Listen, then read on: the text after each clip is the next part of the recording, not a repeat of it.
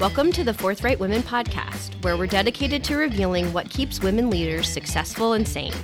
We address challenges like being an executive mom, enabling more women to rise, and fueling our own minds, bodies, and spirits. These conversations are unapologetically real, insightful, and from forthright women themselves. Let's do it. Hello, Forthright Women. This episode you're about to hear originally aired on our other podcast, Marketing Smarts. We thought this community would appreciate it too, as it contains rich and relevant insights to help keep all of you female leaders successful and sane. So let's get to it. Welcome to Marketing Smarts. I am Anne Candido. And I am April Martini. And today we're going to talk about a topic that we too actually grapple with, and that is how do you find happiness at work? First thing we will say is it's definitely a journey, not a sprint, but one that's well worth it, especially given how much time we spend at our jobs, even if yours is mostly remote at this point in time. What we'll share today is our collective perspective on this topic, having lived it during our combined 40 years of experience to kind of contextualize and give you a sense of both our advice from where we've been and what we've learned and what we feel like is most important to us today. Right. And you're going to hear from us that happiness is kind of a journey, right? And there's ups and there's downs and you know, some of it has to do with things that are happening around us. Some of it has to do with things that are happening or we feel is happening to us. So these are all these things we want to, want to consider when we really think about how do we find happiness at work. That's exactly right. And with that, we'll get into how do I find happiness at work? Number one, surround yourself with people you want to spend time with. All right, can we always choose the people we work with? No, we can't. And do we always like everyone we work with? No, we don't. But the more you can find like minded people you respect to surround yourself with, the better off you are just in total. Remember that comment about how much time we spent at work, which we said, you know, in the very beginning?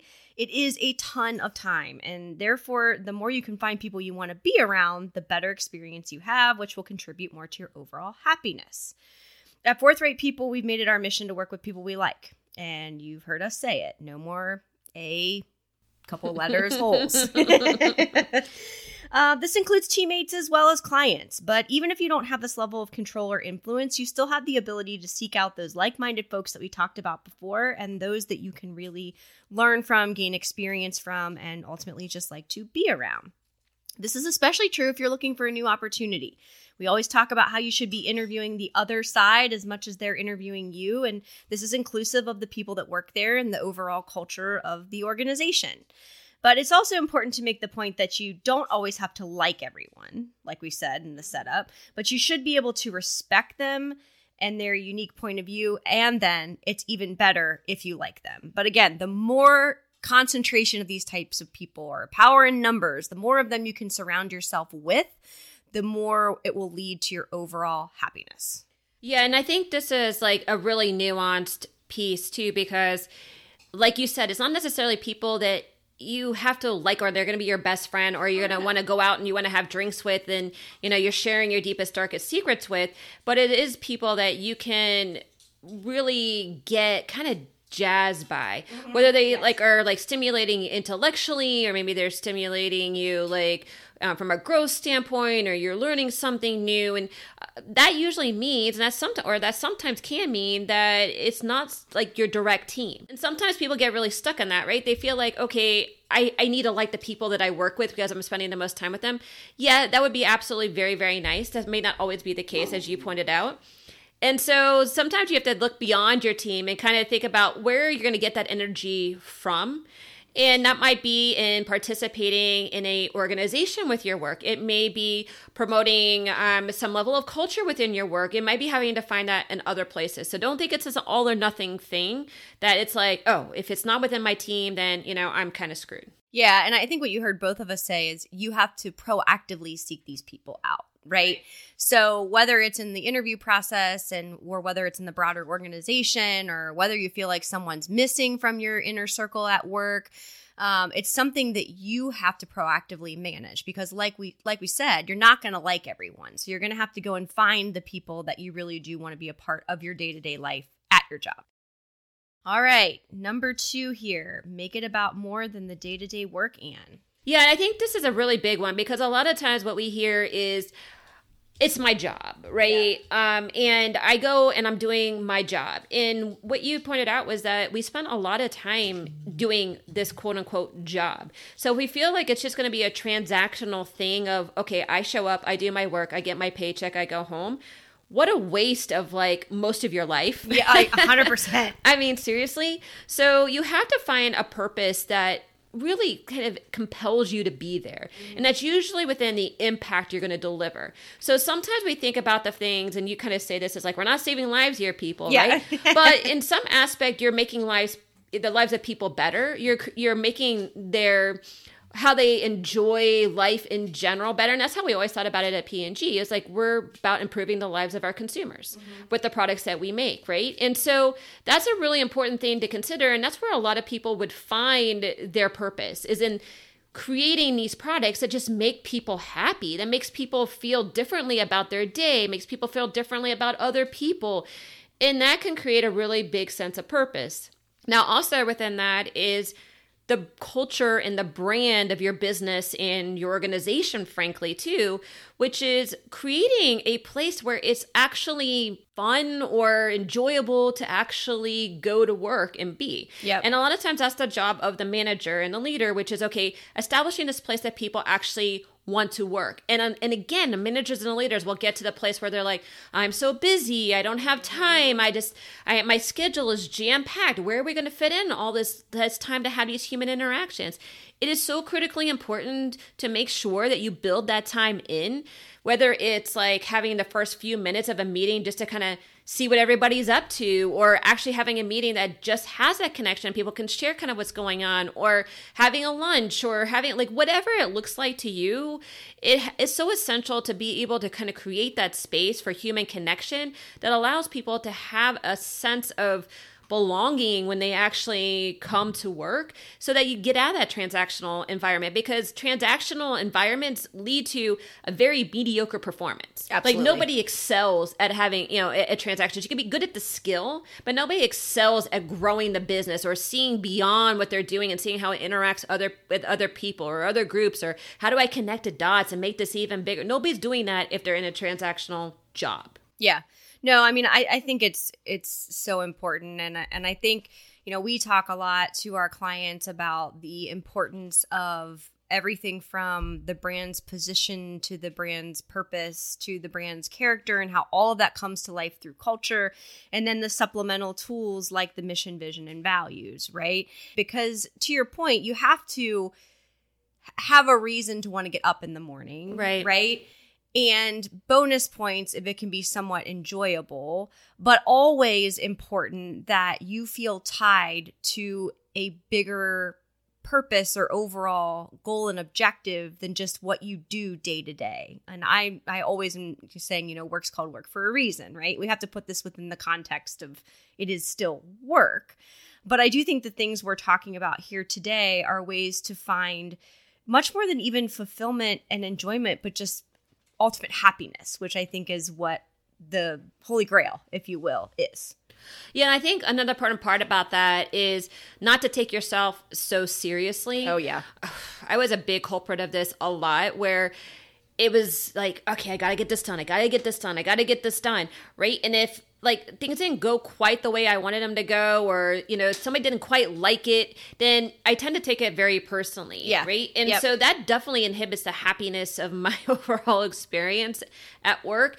And I think we we kind of get wrapped up in those things of like having to deliver certain objectives, being so narrowly focused on delivering certain objectives that we kind of forget a little bit of the forest through the trees. And the forest is actually the people around us yeah. and the impact that we're creating beyond just delivering the thing that we said we were going to go deliver. Yeah. And I'm not saying that, you know, you shouldn't take your work seriously. I mean, everybody should be taking their work seriously. We all want to do, or we should all want to do a really good job.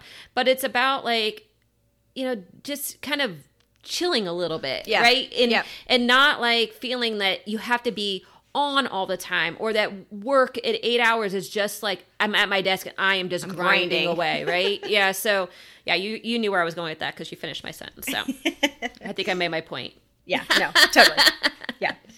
Which, I mean, our third point here really complements all the things we just talked about, which is have outlets and interests other than work. We talked about spending a lot of time at work. We talked about ways to make that time happier for you. But the truth of the matter is, work can't do it all. And I think that that's another misconception but it is really unfair to expect your personal happiness and fulfillment to be the result of whatever you're doing at work. I mean, people just aren't built that way. Um, I, I, tend to think that some of the most interesting people are interesting because they're happy, right? But they're interesting because they're well rounded and they have other aspects of their personality and they have things that drive them beyond just what they do from nine to five or whatever those hours look like. Um, you know, I had had some recent conversations with different folks about kind of the boomer generation, right? Which is where my parents' generation is, right? And the fact that a lot of these folks were so head down working for so many years that they head into retirement and they're not sure how to find happiness or what to do with themselves. And and that's the opposite, right? Purpose of this episode is to try to combat that or, or prevent that maybe for future generations. But I think it's because when you get that tunnel vision and you're working really hard, and again, Anne said it, we're not saying you shouldn't work hard. We're saying absolutely you should work hard, but it can only be one facet of your life. And so you owe it to yourself and your company and the people that have to deal with you every day, quite yeah, right. frankly, to have other things that you love doing and that make you interesting. And this is one of the biggest things that I feel like when we get younger coaching clients or as I was um, you know, managing and mentoring younger folks was there was this position that if I'm not super serious and I don't spend all my time on my job in the beginning, then I'm not totally sure that I'm going to be successful, right? Yeah, but you got to have other stuff because you're only going to be so good at that job if you have those other things. You can't you know, hit a nail on the head until you're, you know, you have no energy left right. and just keep hammering home at it, right? You got to have other places where you can say, okay, I'm going to go do something where I blow off some steam, or I'm going to go do something I truly enjoy, or I'm going to go do something I've never done before. You have to have those other things. And it can be really hard, you know, when you're earlier in your career or when you're just maybe burnt out because you're not super fulfilled or happy in the role that you're in it's it becomes another thing. But what we would say is it's just it's so important even when you feel like you don't have it in you to do it that those are the times when you have to do it more than any other Right. And I think that's a really good point. And never other people, again, will say, well, I just don't have enough time. Right. Yep. And so here's what I tell everybody. And I know you've heard me say this a gazillion times, April, but it still holds true. It's everybody asks me, what's the biggest thing I learned after leaving P&G? And I will tell you a thousand percent that I could have put in 70% of the effort and still got 100% or more of the reward. And I know that sounds very sacrilegious to say, and I'm not saying that I would be optimizing my work, but I would tell you that, you know, people's effort and the actual impact of the deliverable is kind of like a reverse hockey stick, right? So the first like 70% you put in, you are getting significant returns on your investment.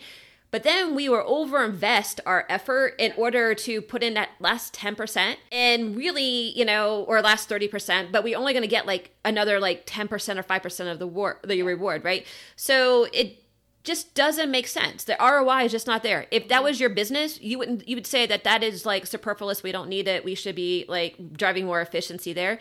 Do that for yourself, right? Mm-hmm. Take that 30% and go find something to go do with it. You now have the energy, you should have some more time, you have the space to think about, like, hey, what would I like to do? What kind of impact would I like to have?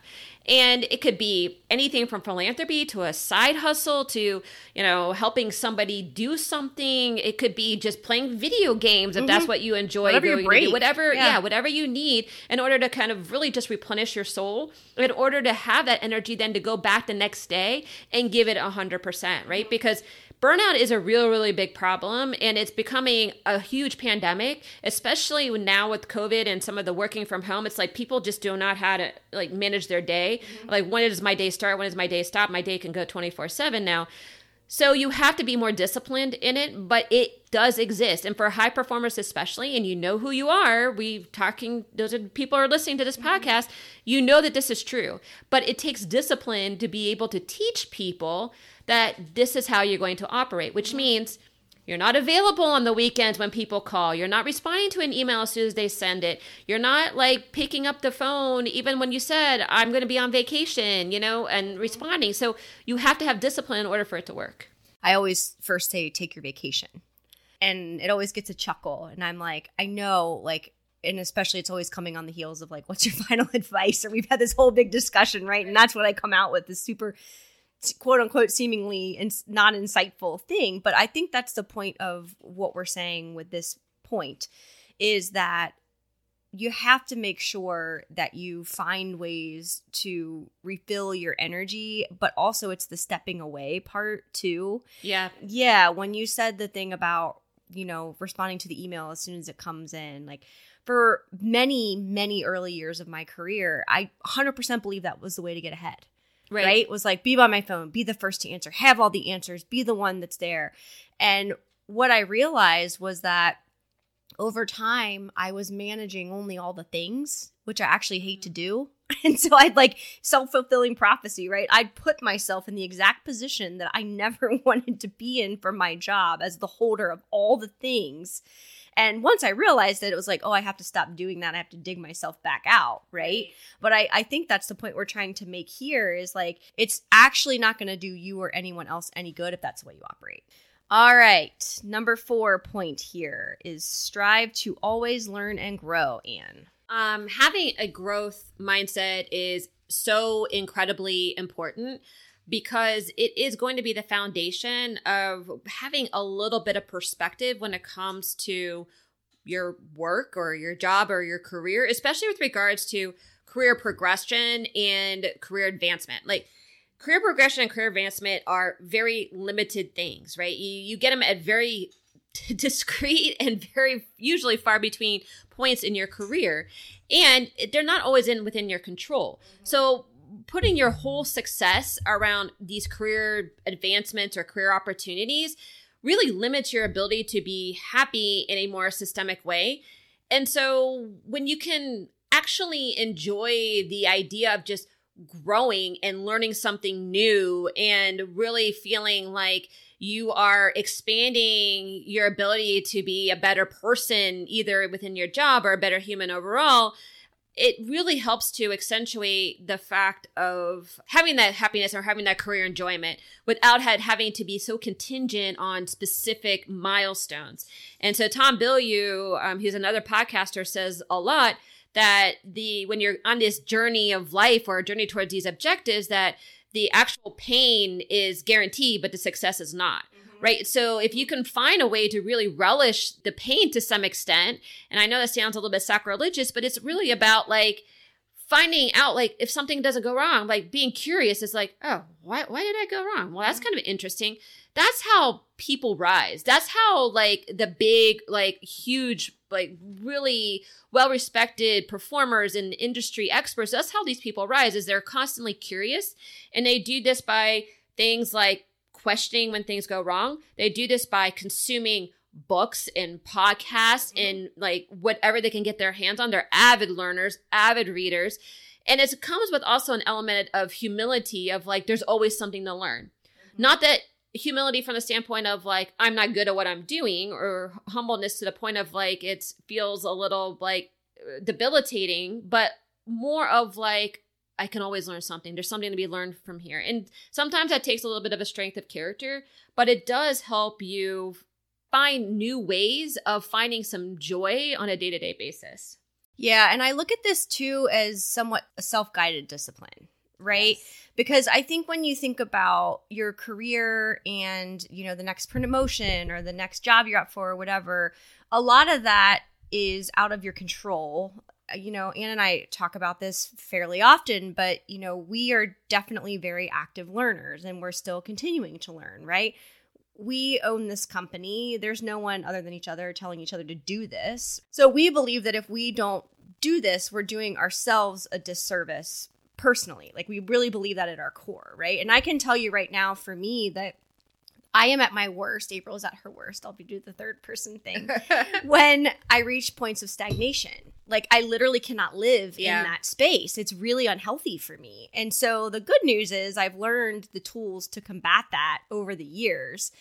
And finding my way back to happiness means I am in need of something new to learn, something to sink my teeth into, um, a new conversation with someone.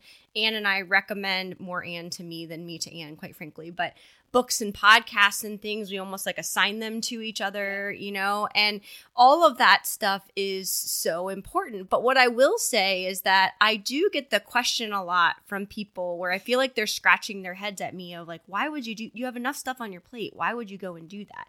And what I always come back with is, actually i look at it the other way if i don't do that I'm going to be less good for all these other reasons, and my happiness will suffer as a result of that. And so I think the point of this point is you know it says strive to always learn and grow but it's it's really like a self-guided or self-discipline approach to always wanting to learn and grow yeah, I think that's right on, and I feel the same way. Like I get a craving, and and you will too. If, for those of who are not quite practicing the, the growth mindset and the growth mentality of like, you just crave something new to learn and yes. you're just like I, sometimes i'm like i just want something really hard that i don't know how to yes. do and yes. i want to just like sink my teeth into it like you said and i want to just find out all about it i mean yeah. and you can do this in small scale too it doesn't have to be anything really big like you could do some small scale in in your job like I was like at a point when I was in communications, I was like, I really want to know how the sales piece works mm-hmm. more, right? Mm-hmm. And so I just asked him, like, can I send on a couple sales calls? I won't say anything. I just I'll be a fly in a while, but I just like to know how you do your job better because I think it's one, it's interesting, and two, it'll help me do my job better. Yep. Right. So become a student of other people's work. That will also help you be able to appreciate that for one, but do a better job, I think, yourself within your work. So you can have that understanding of how everything comes together. You can understand mm-hmm. where people are coming from, what motivates them. That's really a, a critical, critical a quality that a lot of people look for in order to get to those career progressions. Mm-hmm. So it all kind of works together, I think. All right, so just to recap, how do I find happiness at work? Number one, surround yourself by people you want to spend time with. Seek them out. You do spend a lot of time at work, that is true. Number two, make it about more than the day to day work. Purpose is imperative to it and at a much higher level than just the day to day of what you're doing. Number three, have outlets and interests other than work. Work cannot be your single reason for being or your single source of happiness. And number four, strive to always learn and grow. Stagnation is not a place to find happiness. And in our next segment, In the Trenches, where all of you know by now we give real world examples specific to industries and situations, but with broad application so that anyone listening can digest and put them into action. All right, number one, I feel like I'm on top of what you talk about here, but it still feels like something is missing. What do you suggest? And I'll start with this one, and Anne, I'm sure you'll have some things to add here, of course, as you always do. But what we would say is honestly, you might need to take a deeper look at whether you really are in the right role, the right job, or with the right company. There are times where something is right for you right now, and then all of a sudden it's not right for you anymore right now.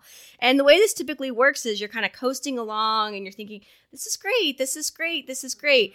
But what, at least in my experience, happens is the this is great gets quieter and quieter and quieter and you're you're kind of at the point of diminishing returns. And then all of a sudden it's like oh wait i woke up today and it's not so great anymore. And or you're asking is it really as great as i thought it was right?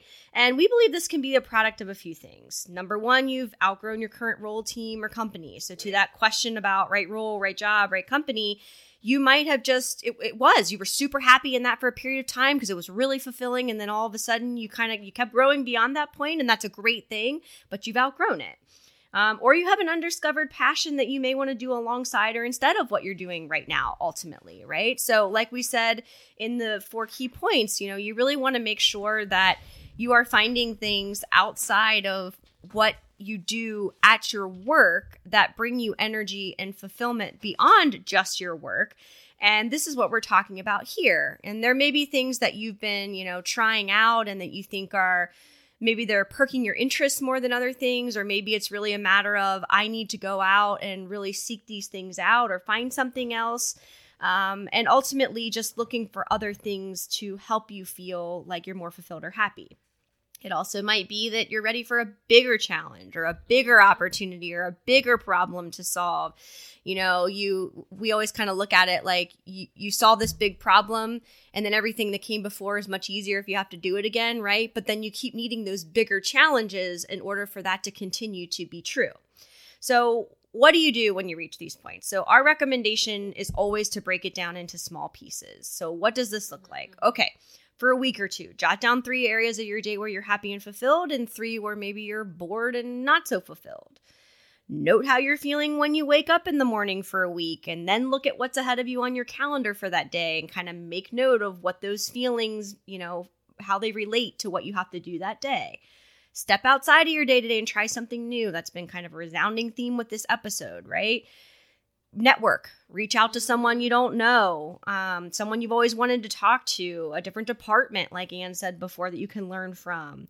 Or sometimes it's as simple as just changing your perspective in ways like driving to work a different way, going out to eat at a new place, shaking up your workout routine. Sometimes it's where the routine can become your worst enemy. So if you do these, and a lot of times it's in combination, right? You might try one or, or all of these things. But with this point, really specifically, I think sometimes it might not even be that you're necessarily unhappy. It's just that you've let routine take over. And so you're almost sort of numb to the day to day. And so you need to find something that's going to help you get out of that and become reinvigorated. I do have to say, it's amazing the different perspectives you can get and how they can make you feel less like you're at a loss. Sometimes they open up an answer that you didn't even know you were looking yeah. for. They bring you to people like Anne and me that you didn't expect to meet. Um, I think it's just a really good way to be actively seeking to understand because through those perspectives oftentimes you can figure out why am i feeling this way? And maybe there's more than one contributing factor. And then what do i need to do about it or about those things? Yeah i think that is all really good advice. And i i mean i, I exemplified the very first thing you said which is you know you, you get to the point sometimes when you outgrow where mm-hmm. you're at right and that could be a really hard thing to wrap your mind around especially depending on where you are in your career so i talked a lot about the fact that after 20 years i felt like i outgrew p&g a bit mm-hmm. and when people i say that and people look at me they're like you got to be kidding right okay. and i'm like and i'm like yeah and i remember even thinking about the fact that i wanted to leave and it was one of the scariest things that i even considered because you know, I, I did have it good, mm-hmm. right? And it, I, I got to do what I wanted. I, I love what I do, but I just didn't feel like I was growing or that my next level of career progression or time that I was going to spend that I wasn't creating the impact that I could. Mm-hmm. Right. And those are really, really hard things to wrap your mind around and to consider walking away from because there's not actually anything bad. Yeah, right. Right? It's right. just not exactly what you want. And so sometimes I think we discount and we judge that maybe we should be happy. It's like yep. we just kind of tell ourselves like why am why am I not happy? I should be happy with this. There's nothing wrong with this. I'm a very lucky person. Not, you know, everybody would love to work at P&G. I have the, you know, the role and the actual like opportunity to do that. I'm like what is wrong with me? And I would just say don't judge it and mm-hmm. don't let other people mm-hmm. judge it either. I nope. mean, trust your own like soul in your own like mind and heart and like really honor what it's trying to tell you because mm-hmm. you are probably made to go do something else. Yeah. Right. And I kind of call P&G my first career. You know, I spent 20 years there. It's my first career. And now I'm in my second career. I probably have another 20 years of mm-hmm. this too. But a lot of people will get stuck and staying in a place for, you know, years and years and years because it feels comfortable. It's it's you get kind of complacent, and there's nothing really wrong with that, and that's totally fine too. But if your soul and your mind and your heart is calling for something else, give it a second. Like let it like percolate. See where it mm-hmm. takes you. There's nothing wrong with considering it. And if you have trouble doing it on your own, do what I did and get a coach. Yep.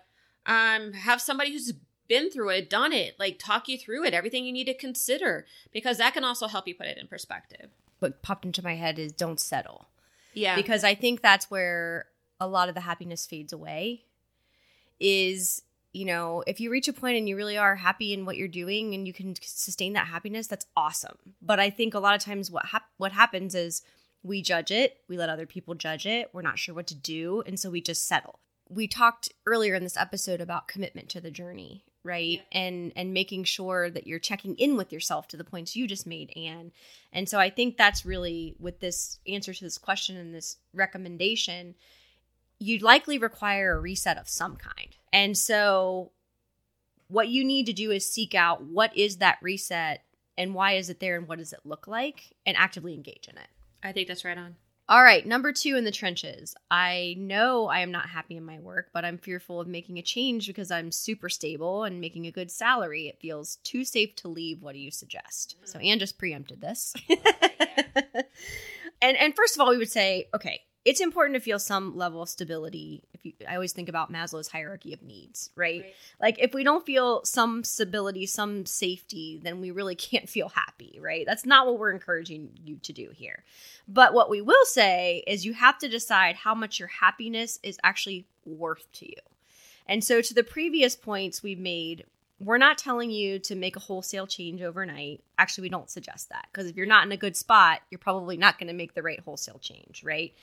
And to our four points, we also say work doesn't have to be everything. You know, you might be able to shake something else up in your life, or you may be more comfortable with making a change once you feel more happy in those other parts of your life, or you might get a new perspective, whatever all of that looks like. But our overall perspective is that life is too short to be unhappy. We definitely recognize it's hard to make a change. And we talk to lots of people really as part of, well, one aspect of our coaching, I will say, that want to go out on their own. And they're usually people from my side of the fence on the agency side, quite frankly. But usually the barrier is somewhat fear based. It's and, and what happens when you have that is that it builds up into your mind as really a, a, paralysis where the fear is so insurmountable that you can't get past it, right? And so what we always say is what's the worst that can happen? And then we break it down again from there to the previous question and how to handle that. And that usually helps people see it's not as insurmountable as they would originally have thought. And really to the, the stability point and the money point of this question if money could solve everything that would be so awesome but that's just not the reality that we live in if you make that good salary, that's awesome. It's great that you reached this point of success. And I'm sure some of that mentality is tied to that. But how much of that money do you actually need?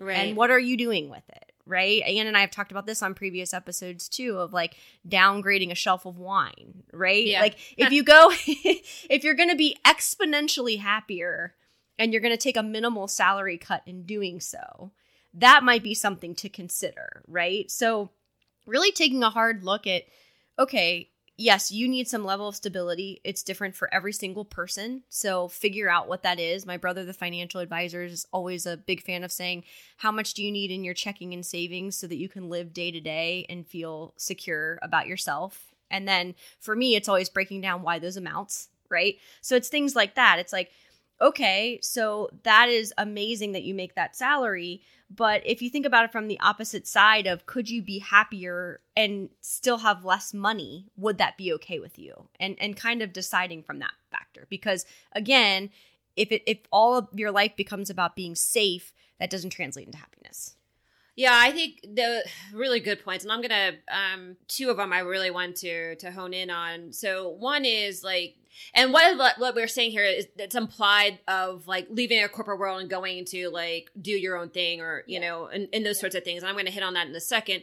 But I mean, we know that it's scary even if you're going to go change jobs. Oh yeah, if you are going to go do all that yeah. stuff. So we know that this sits here um, for a lot of you in no matter what kind of change you're talking about mm-hmm. because there's always uncertainty and you know we talk about the grass being greener on the other side is it really or is it just you know different grass right so there's a lot to consider in, in doing that, and, and there is risk associated with doing that, um, and especially if you're going to take a pay cut in in doing that, mm-hmm. right? And I think so to the point that you were making, whether or not you're going to some place and you're going to take a pay cut, or whether or not you're going to go out on your own, you're going to go do something new.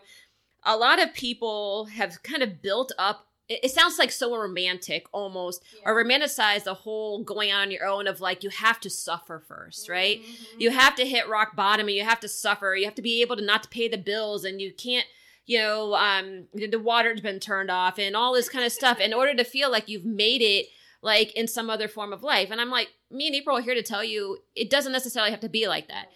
You know and especially i don't think i don't think our story is any less romantic that because we didn't have to suffer. Now did we have to make different choices? Absolutely. 100%. But as we talked about, this is our second career. Our first career, we built a nice stability and a nice cushion mm-hmm. that allows us to go do a second career, right? Mm-hmm. And in that case, it's just about like having kind of like the guts to say, all right, I'm going to make this transition but it does require a mindset shift of having to think about money differently, having to think about the way that you operate your life differently, the way that you think about how you're going to go do things differently. Like, you know, sometimes you downgrade your vacations a little bit. Yep. Sometimes you don't go out and eat as much, Yep. fine. But you find your happiness starts to percolate to a, a place of like, those things are fine. Those things, like, Yeah. it's a fine trade off. But it you elevates above it. yeah, Yeah. but you can't see it initially when you're in it, right? Mhm. You know?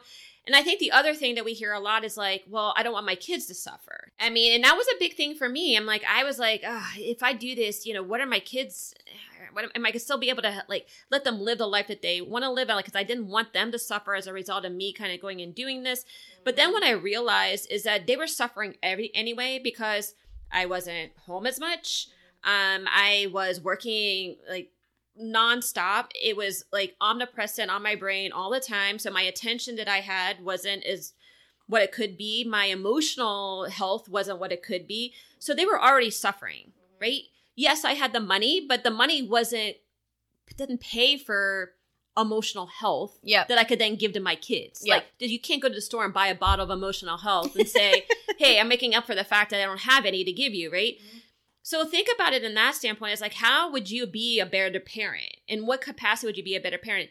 Money is not the end. It's not even the means. It's a way to be able to help you survive. Mm-hmm. But think about what is really truly important. And I'm not saying that you shouldn't think about money at all and money is not important, but and big vacations aren't fun at all.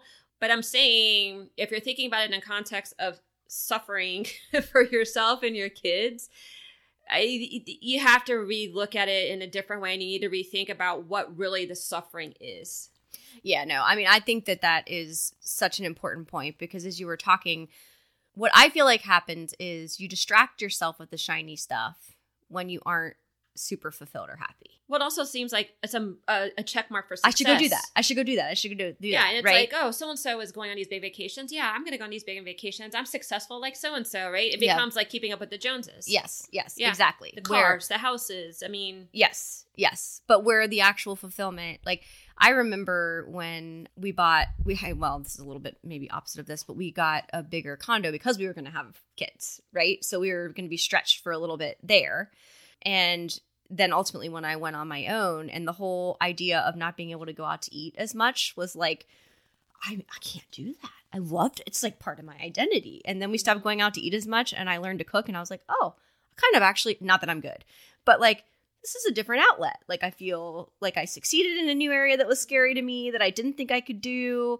I'm a little more relaxed. I don't have to spend so much time getting ready, which I always hate that amount of time that you have to spend Yeah. getting ready. Like, it was like to the point of perspective and things, it kind of opened up a whole new thing where I was like, oh, that thing that I thought was so important to me actually isn't that important to me. yeah, yeah, some new opportunities arose. Like like what you said, when you give yourself a chance to see things differently or take a different perspective, new things open up. Yeah. All right, number three in the trenches. I'm happy where I am now and don't think I want to move from my current job or role. Is that okay? Look, if you are one of the lucky ones that's happy, good. Good on you. Because per this episode and why we did this episode, there's too many people out there who are not.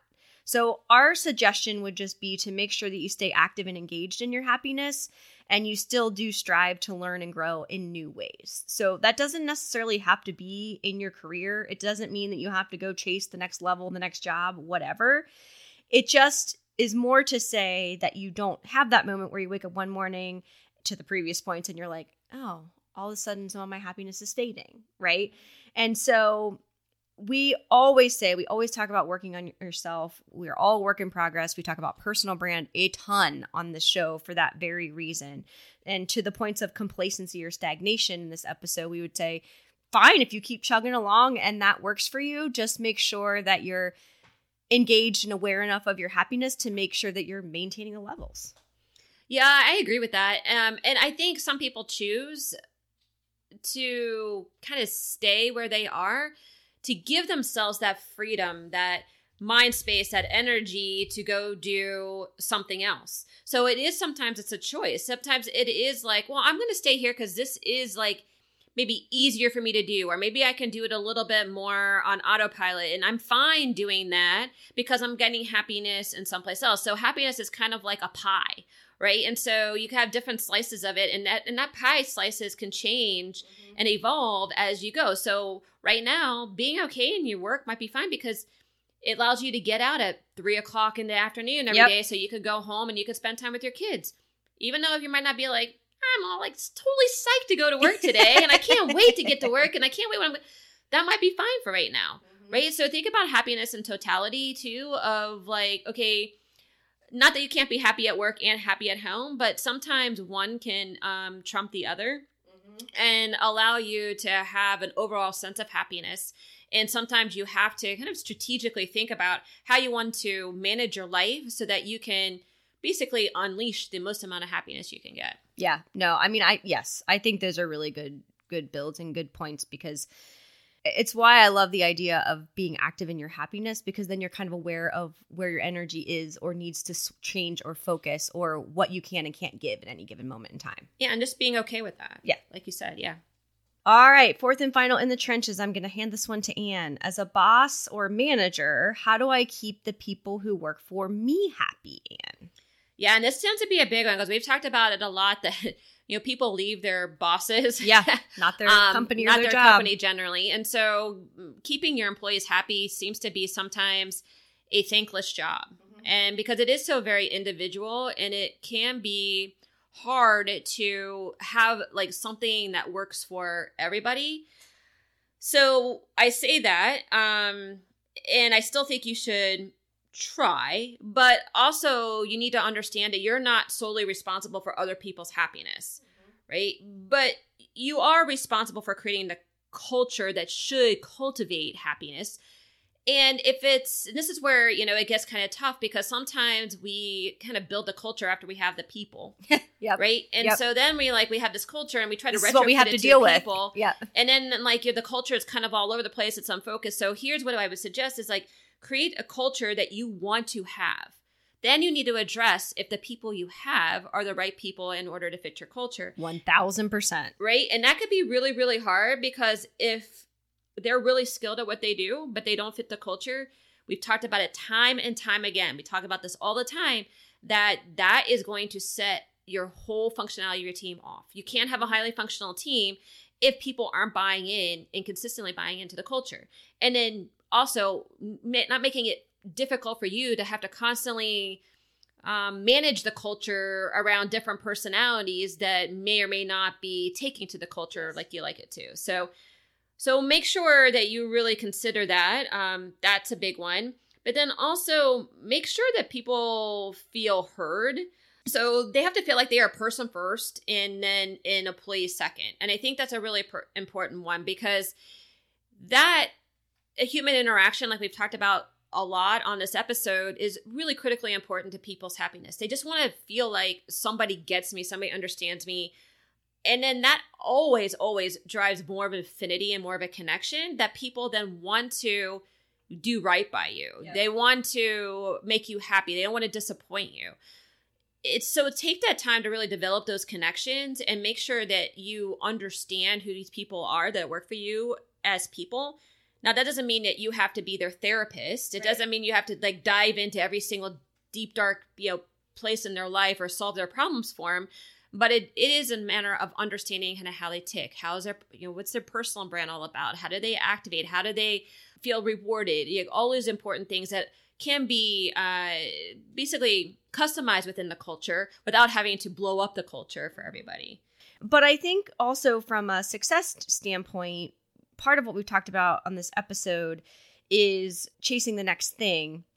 And we're not suggesting that you impart that to your team here, right? But my next point here is about helping your team members understand what success looks like and then how to get there because I think that a lot of times when we're in those situations and we're trying to tackle the next big thing or do something we've never done before or impress our boss or be good at our new job or whatever those things look like, there is a lot of trial by fire. There certainly was on the agency side. Mm-hmm. And I can tell you that dips in my happiness, or Anne used the reference before about it weighing on her brain. I lived in that space a lot, really unnecessarily And part of it is how I'm built. And I was defining a lot of my life by my job and my success there, and, and a lot of the things we talked about not to do on this episode. But part of that was the responsibility of my boss and what they didn't deliver. Mm-hmm. And that was helping me understand what my path was and then what I needed to go do so that I felt like I was always growing, achieving more, tackling bigger things. And in so doing, I wasn't doing it alone. So I think that's a huge one. And then the one that I think is super tricky, and we talk about this a lot with our coaching clients specifically, is leading by example and also with transparency about where you are in your own happiness. I am a firm believer that it is more than okay to not check your email on vacation so your team doesn't do it and not take phone calls on the weekend or not send out a million emails and all of those things but also with that I think when you're in a moment where you're trying to figure something out, or your happiness has taken a dip, or you need something new to try, it's okay to express that vulnerability with your team and not in a way that you're asking them to fix it or give you you know, the silver bullet or anything like that or putting pressure on them to solve it for you, but just so that they understand that you hit those times too and it's normal. And then I think you can help with your transparency help them build tools in their own way to be able to deal with these situations when they happen. And I think it's really your responsibility, quite frankly, as a leader. Yeah, I agree with that too. And I, I think though the the one watch out is making sure you're not unloading on your team. Yes, right? that's what I mean about not asking them to solve it. Yeah, not, yeah, yeah, yeah. Yes. So like being very careful that you're not because there is some element of decorum that a boss and a manager needs to maintain. But I think showing the vulnerability is really really important, or in at least sharing you know, even if you're not in that moment, that hey, I was in that moment too. Here's what yes. I did. Yeah, exactly. Right, exactly. Um, because I think that's that is very helpful for people to kind of see that they're not alone or that other people have been in that journey at some point and that you can overcome it and there's multiple different ways of looking at it so i think that's super important i definitely think that helps and i think just listening overall mm-hmm. and really listening with an ear of like not just what's happening on the surface but kind of asking like geez, I wonder why they like snap like that, or I wonder mm-hmm. why they said what they said. And, you know, they seem to say that they like it here, but like their actions aren't really speaking to it. Yeah. So, like, dig a little deeper and, and do a little bit of investigative work and really show that you understand and you care what the person is actually going through. Yes, I think all of that's right. And I mean, one thing that just to bring this all home, I think it's hard to be happy if you're lonely. Yeah, I think that's and so thousand percent true. I think that that is maybe the final statement on this part of the episode. But really, when you think about being a boss or manager, if your team feels lonely, they're probably not going to be happy. All right, and our third and final segment is a brand or business that may or may not be using their marketing smarts. And so this one may throw some of you for a loop. I don't even not well, I know how I came up with it, but mine is going to be one that is definitely living their marketing smarts, and that is Papyrus, which is a paper slash card brand. And the way that this came up is because I feel like I've been buying so many freaking cards lately between birthdays, graduations, Father's Day, you know, Mother's Day, all these different things that just kind of happen at this graduate. Did I say graduations? Anyway, all the things that happen this time of year, right? And so if you know anything about me, and maybe this then won't be surprising, I love cards. And I mm-hmm. love beautifully crafted cards. I love to receive a handwritten note. And I spend an exorbitant amount of time picking out cards for other people. And so I had a stack of ones that I had recently picked out, and a couple of them were papyrus. And so I had the like focus group right there, right? Of like what had I purchased versus other brands. And and so I was thinking about their brand, and one thing that I'd never noticed about them um, is that they have a little blip on every single card, like the plastic wrap that you you mm-hmm. take off the card that describes why the hummingbird is their their their spirit, right? Their brand spirit. Well, I'll just read it. Legends say that hummingbirds float free of time, carrying our hopes for love, joy, and celebration. The hummingbird's delicate grace reminds us that life is rich, beauty is everywhere, every personal connection has meaning, and that laughter is life's sweetest creation. And I, you know, I've bought these cards how many times, but that really caught me this time. And so I started thinking about just how considered the brand is And I think in a space that could very easily stagnate, become old, whatever, they have lived their heritage from the very beginning where they were, you know, getting paper from Europe to curate the collection of what they were doing all the way through to now, where, like I said, you buy their cards, they're typically in a sleeve. There's always, it's super high quality paper, yes um, usually like the envelopes on the inside or some kind of print or foil or something. And every single card comes with one of their little hummingbird stickers to seal the to seal the envelope with. And so I started thinking about one, just like I said, the quality, um, but also the consistency paired with the fact that their brand has evolved. So I went to their website after I started thinking about them and I was like, you know, they've definitely expanded their collections, which a lot of card and brands and such do, but they've done it in a way that still considers and respects their brand and moves it forward. And so we talk a lot about, well, we talk a lot about really loud bad examples. We talk about a lot about examples that are super um, timely or today or whatever. And so this is one that I just thought ugh, like it's just one of those things. Like I probably love shopping for those cards more than the people that get them, if I'm totally frank. But it is just a moment of joy every time I experience that brand. And it's been that way for years and years and years for me. So yeah, kudos a, to them. That yeah, that's a really good one. And it, I mean, each card is like a work of art, and each card could cost almost as much as the present. that's that's the other thing. That's why Bryce is like, please don't buy all the papyrus yeah. cards. like, you must be very very special. Um, but you know, it, it's kind of funny you bring that up because my first exposure to them was at New York City's Fashion Week. Mm. They had a booth at New York City's Fashion Week. Mm-hmm.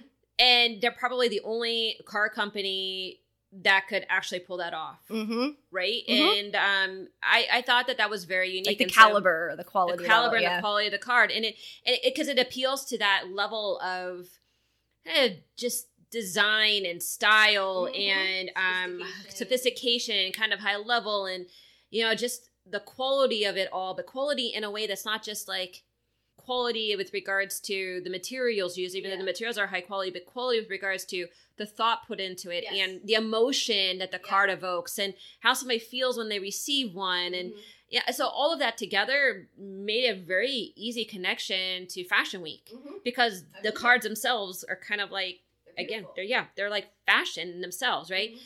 So I, I found it interesting that you use that one because yeah, I, I, I do. I actually, got a stack of cards in my little swag bag, mm-hmm. and I've gosh, I was it's got to been more than ten years ago that I was at Fashion Week for this, and um, I think I finally just gave away my last one because. Mm.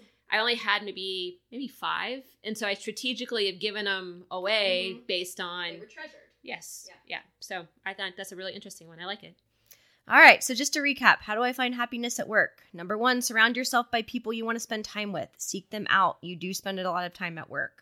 Number two, make it about more than the day to day work. Purpose is imperative to your job, your role, and it really helps you live at a much higher place in your happiness than in just the day to day.